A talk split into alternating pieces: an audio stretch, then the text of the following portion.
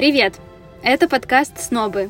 Это проект об искусстве и психологии. Меня зовут Таня. Меня зовут Ксюша. И это нестандартный выпуск, потому что мы решили сделать его новогодне-праздничным.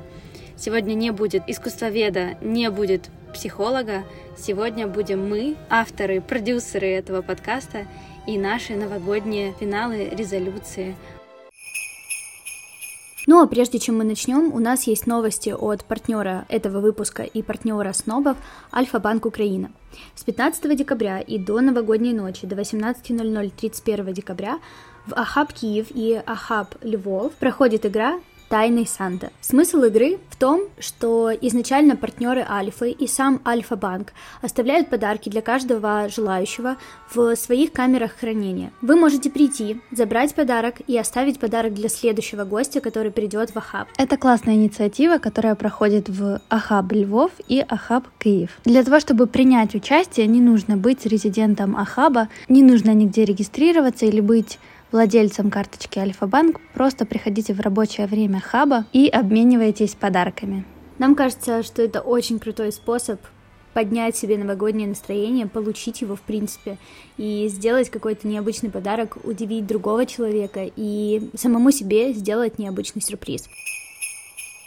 Мы, наверное, в этом выпуске хотим раскрыть немножечко историю о том, как создавался этот проект на протяжении прошлого года, рассказать о том, как он повлиял на нас, потому что после того, как мы начали делать подкаст об искусстве и психологии, мы с Таней обе пошли на терапию, не на совместную, Хотя на совместную нам бы тоже не помешало походить. Вот, хотели бы немножечко рассказать вот эту закулисную историю, как создавался подкаст на протяжении года и как, собственно, вместе с подкастом трансформировались и мы. Я помню, как мы только с тобой начинали, э, мы поменяли формат подкаста, который делали до этого, мое, твое, наше, и пришли к снобам.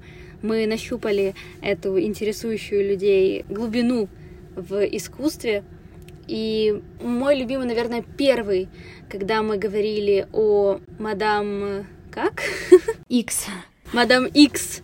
Почему эта картина настолько скандальна и почему вообще художник решился ее, на, ее изобразить. И любимейший это крайний, последний, про Шевченко, потому что он, наверное, закрыл мою какую-то внутреннюю боль, которая была создана еще в школе, когда мы изучали Шевченко как э, идиллию героя лирического, эм, который спасает Украину своим творчеством.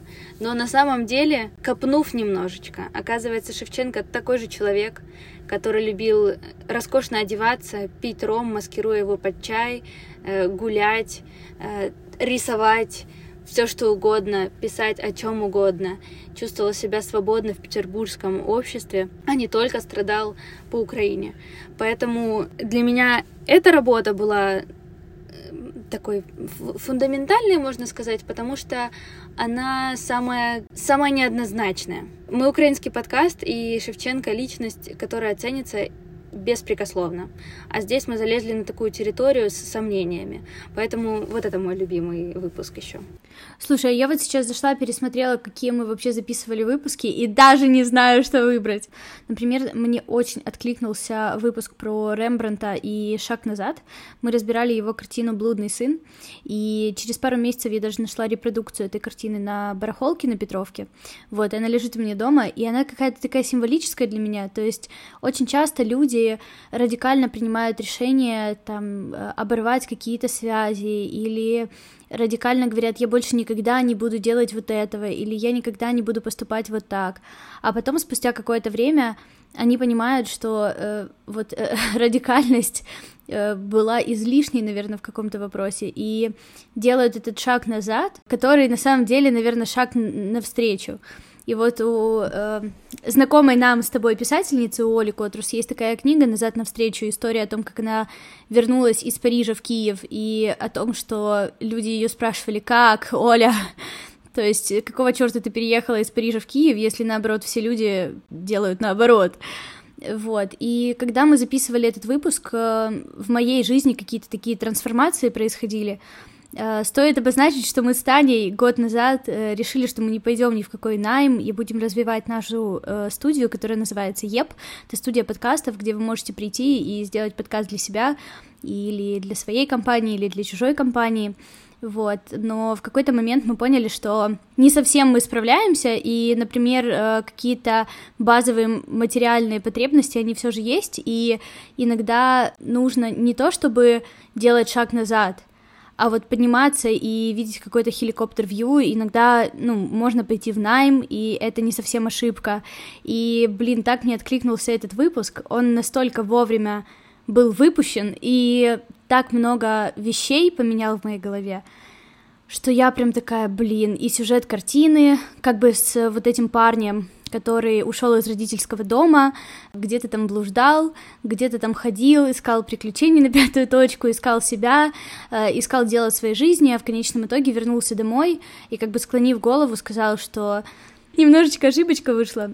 Я поняла, что вот эта э, радикальность, которая раньше во мне очень часто была, то есть когда я там уходила из какого-то места работы, я говорила, так, я в этой сфере никогда не буду работать, или когда я там прекращала общаться с человеком и говорила, я никогда не буду общаться с этим человеком, то есть э, как будто такой юношеский максимализм во мне конкретно в этом году, знаешь, начал как-то подавляться, вот, и очень уместный э, был именно этот выпуск с Рембрандтом и темой «Шаг назад».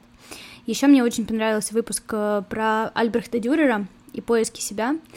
Э, вообще потрясающая личность, просто человек, который первый начал подписывать свои картины, был отличным маркетологом, который продавал себя, продавал свои работы, и э, он меня многому на самом деле научил, потому что очень часто ты не знаешь, э, кто ты в этой жизни, чем ты занимаешься. То есть э, сегодня, когда очень много возможностей в мире, ты разрываешься, ищешь себя и как будто хочешь себя к какому-то клише присоединить. Вот. И история Дюрера, который как бы определился, кто он, чем он занимается, и как бы нес вот эту вот корону э, определенности по жизни. Это очень такая интересная история, потому что чувак жил там э, сотни лет до нас, и это очень-очень круто. Вот, еще мы ходили недавно с Таней на выставку в музей Ханенко, и это как раз выставка посвящена Альбрехту Дюреру, там находятся некоторые из его работ и работы людей, которые были вдохновлены его работами и как бы создавали картины и гравюры в таком же стиле. Э, рекомендуем сходить, посмотреть, пишите нам свои отзывы, если вы туда дошли, э, как вам там. Очень интересно начали открываться, знаешь, как э, шкатулочки маленькие после записи нашего подкаста. Здесь немного про Дюрера, здесь немножечко про, про, про Библию, здесь об истории Украины, здесь какие-то психологические моменты раскручиваются. И мне кажется, подкаст помогает понять этот мир пошире немножечко, потому что мы все закованы в узкоспециализированных темах, где мы профи, но забываем, что есть огромный прекрасный мир, который влияет на нас. И иногда стоит выйти из своей коробки и посмотреть на мир немного другими глазами. И в этом нам очень помогает искусство, а искусству помогает психология. Слушай, вот э, тут хочется больше в тему психологии пойти. Как тебе вообще вот эта психологическая составляющая в подкасте? Потому что когда, я помню, когда изначально вообще задумывали о том, что будет подкаст как бы о психологии и искусстве, было не совсем понятно, то есть как это все завернуть так, чтобы всем было понятно. Для меня это был эксперимент, потому что я боялась, что мы не сможем глубоко зайти в, в эту тему, но, слава богу, э, у нас появился Антон, э, психотерапевт, гештальтерапевт и очень интересный собеседник — Антон сооснователь онлайн-платформы для поиска своего э, терапевта Тритфилд. Было страшно. Я поняла, насколько это откликается насколько можно через искусство и психологию э, достучаться до, до людей. И нам иногда кажется, что наша боль или наша проблема уникальна, хотя потом знаешь, как высматривая ее через столетия, мы понимаем, что нифига она не уникальная. Как Ван Гог справлялся с выгоранием, так и мы справляемся с выгоранием. Как у Фриды Кала были токсичные отношения, так и каждый и каждая из нас э, в жизни сталкивалась с этим. И примеры из истории помогают посмотреть на свою ситуацию не так заангажированно, не так эмоционально, а сверху. Поэтому вот лично могу сказать, что когда мы добавили психологию в искусство, а, когда мы добавили туда чуть больше человечности и понимания, что там эту картину создавал человек со своими э, тараканами, э, с любопытством, болями и травмами, любовью, то мы и себя немножечко по-другому оцениваем, как э, живого человека со своими страхами, э, со своими переживаниями. И как результат э, я пошла заниматься с терапевтом, хотя я отрицала терапию категорически. Я думала, тю, я что, не умею рефлексировать? У меня вон столько подружек, которые могут мне помочь выслушать. Я что, не умею книжки умные читать? Там видео в Ютубе, да их дофигища. А потом случилась ситуация в жизни очень стрессовая, которую я не ожидала, э, которая сильно ударила по мне. Э, она подтолкнула меня в терапию, и потом я поняла, батюшки, никакая книжка тебе не поможет. Конечно, терапия, она всегда приводит к, к одному, вот какой-то, мне кажется, финальная точка у терапии, у веры, у духовных практик, она, в принципе, одна, просто пути разные. И терапия помогает понять, что ты уникальный, ты человек, ты заслуживаешь любви, ты там божественная, вселенская, космическая, да какая угодно часть, но э, с тобой все хорошо. И если ты пережил какие-то боли, ну, это очень грустно, это очень больно и неприятно, но они делают из тебя тебя. И терапия помогает высматривать э, свои реакции на, на, на ситуации и помогает тебе всегда держать фокус на своей внутренней чистоте, любви и спокойствии. Поэтому я, наверное, не буду каждому первому э, рекомендовать идти в терапию, но по личному опыту могу сказать, что терапия совместно с э, рефлексией помогла мне сделать такой, эм, ну, разворот навстречу к себе. Я знаю, что ты ходишь к терапевту, и ходишь намного дольше, чем я, и у тебя есть больше, чем поделиться. Слушай, ну у меня вообще интересная история как бы похода на терапию. Где-то в марте у меня случилась такая очень большая эмоциональная встряска, потом в апреле, потом в мае, потом в июне. И я вот жила на каких-то таких очень странных скачках эмоций, где я вот э, сама для себя держусь, э, но как бы на самом деле это нет. И когда происходили какие-то плохие события или какие-то сложные ситуации, сложные разговоры, прилетала какая-то, не знаю, критика или, ну вот, что угодно, что как бы немного ранило меня, знаешь, я, я сидела и думала, да все нормально, я справляюсь, вдох, выдох, вдох, выдох, то есть и вроде бы справляешься, но потом была очень, очень смешная на самом деле история, но она как-то очень на меня так фундаментально повлияла, то есть там на протяжении какого-то времени э, со мной случались какие-то вот э, такие истории, которые меня там укалывали, знаешь, я не могла ответить, то есть я как будто э, да, окей, угу, да, окей, окей, и закончилось все тем, что я искала ветеринара для своего собаки, потому что ему нужно было сделать кастрацию, и я, значит, звоню врачу, абсолютно незнакомому для меня человеку, говорю, здравствуйте, а он вместо того, чтобы поздороваться со мной, говорит, у вас два яйца опущены. И я такая, что? И я говорю, я не знаю, ну, как бы меня это очень, и, ну, как бы, я понимаю, что вопрос максимально нелепый, и э, в то же время он это говорит с максимально серьезным голосом. Я говорю, я не знаю, и он на меня начинает прям наезжать. В смысле вы не знаете, что вы звоните? Девочка, я уже тут э, сто э, лет работаю. И вот, ну, как бы начинает прям э, гнать на меня вообще ни с того ни с сего.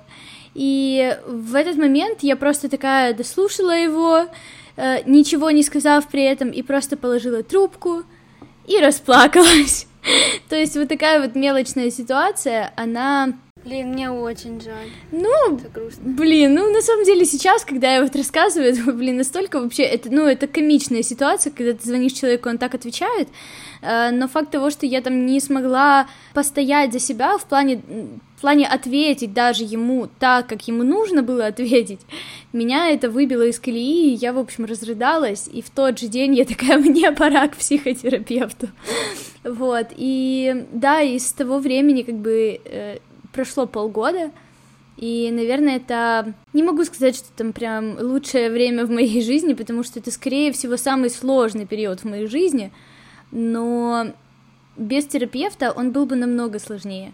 То есть я понимаю, что это вот такое мое безопасное место, куда я могу прийти там раз в неделю и сказать э, откровенно о своих эмоциях, о своих э, переживаниях, какими бы странными они ни были, Э, потому что вот даже эта история с э, врачом и собакой, ну, она кажется действительно комичной для многих. И, ну, остальные бы просто так улыбнулись и сказали, да, блин, послала бы его нахуй и все. Ну, в действительности так и надо было сделать, но я тогда не смогла это сделать. И, ну, тогда для меня это не выглядело смешным. Вот, поэтому э, мне кажется, что терапевт это человек, который всегда на твоей стороне, который в, люби- в любых ссорах, э, конфликтах, э, даже где ты был, ну, может, немножечко неправ, перегнул. Мне кажется, что терапевт это тот человек, который при любом раскладе скажет: вы были правы, с вами все хорошо, вы молодец. То есть, э, и это такая безусловная поддержка. Это человек, который входит абсолютно в твое положение. Он понимает э, тебя всесторонне, потому что даже там общаясь с какими-то друзьями и знакомыми, ты не всегда знаешь там их э, бэкграунд с детства, ты не знаешь, какие у них были проблемы с родителями, а проблемы с родителями, мне кажется, есть вообще у каждого второго, э, потому что люди, ну, не учатся воспитывать детей и себя мало воспитывают, поэтому вот нельзя прийти к взрослой жизни без психологических травм. Ну, не знаю, как бы всеобъемлющее человека, и его разные стороны, его бэкграунд, э, трудно что-то советовать или трудно понимать его, а терапевт — это человек, который задает правильные вопросы, чтобы понять человека в достаточно короткие сроки и быть всегда на его стороне и всегда выслушивать его. Как минимум для этого, мне кажется, каждый должен ходить к терапевту, чтобы быть немножечко психологически стабильнее, не говоря уже о здоровее потому что очень многие из нас, они живут э, с какими-то синдромами, с какими-то навязанными или приобретенными травмами. Это сложно, потому что все мы э, животные социальные, и иногда ты даже не знаешь, что там твое какое-то поведение или что-то приемлемое для тебя может настолько ранить человека, что э, человеку действительно потребуется долгий период э, терапии, чтобы продолжать жить с этим и чувствовать себя нормальным.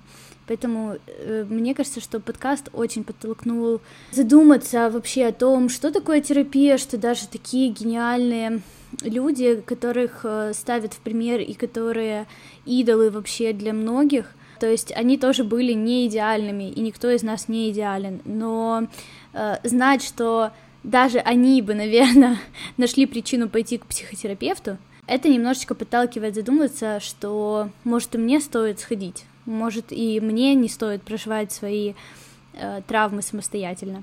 Поэтому да, вот терапия этому э, научила, и подкаст к этому подтолкнул, поэтому это замечательный опыт, который я рекомендую попробовать всем и каждому э, в определенные периоды своей жизни. Это прям что-то очень необходимое.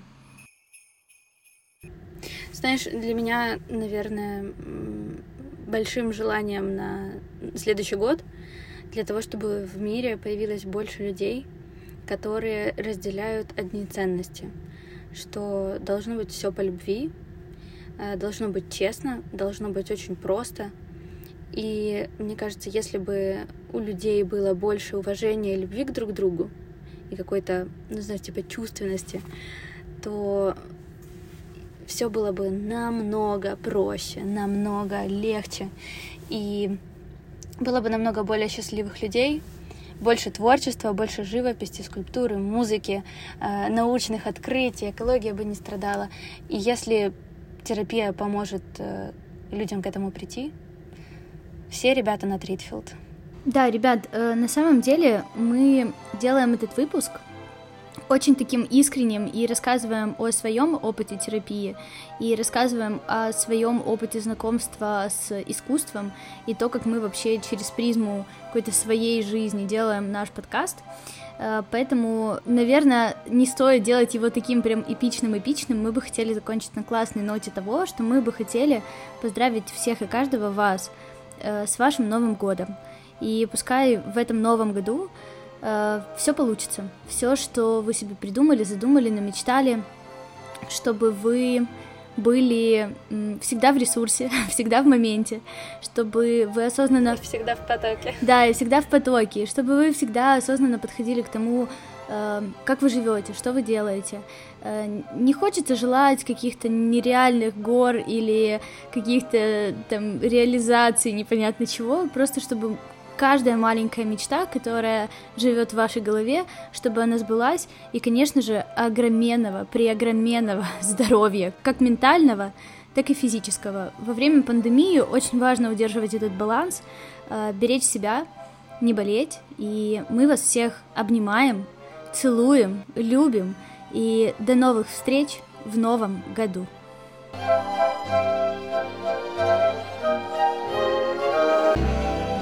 I'm dreaming of a white Christmas just like the ones I used to know.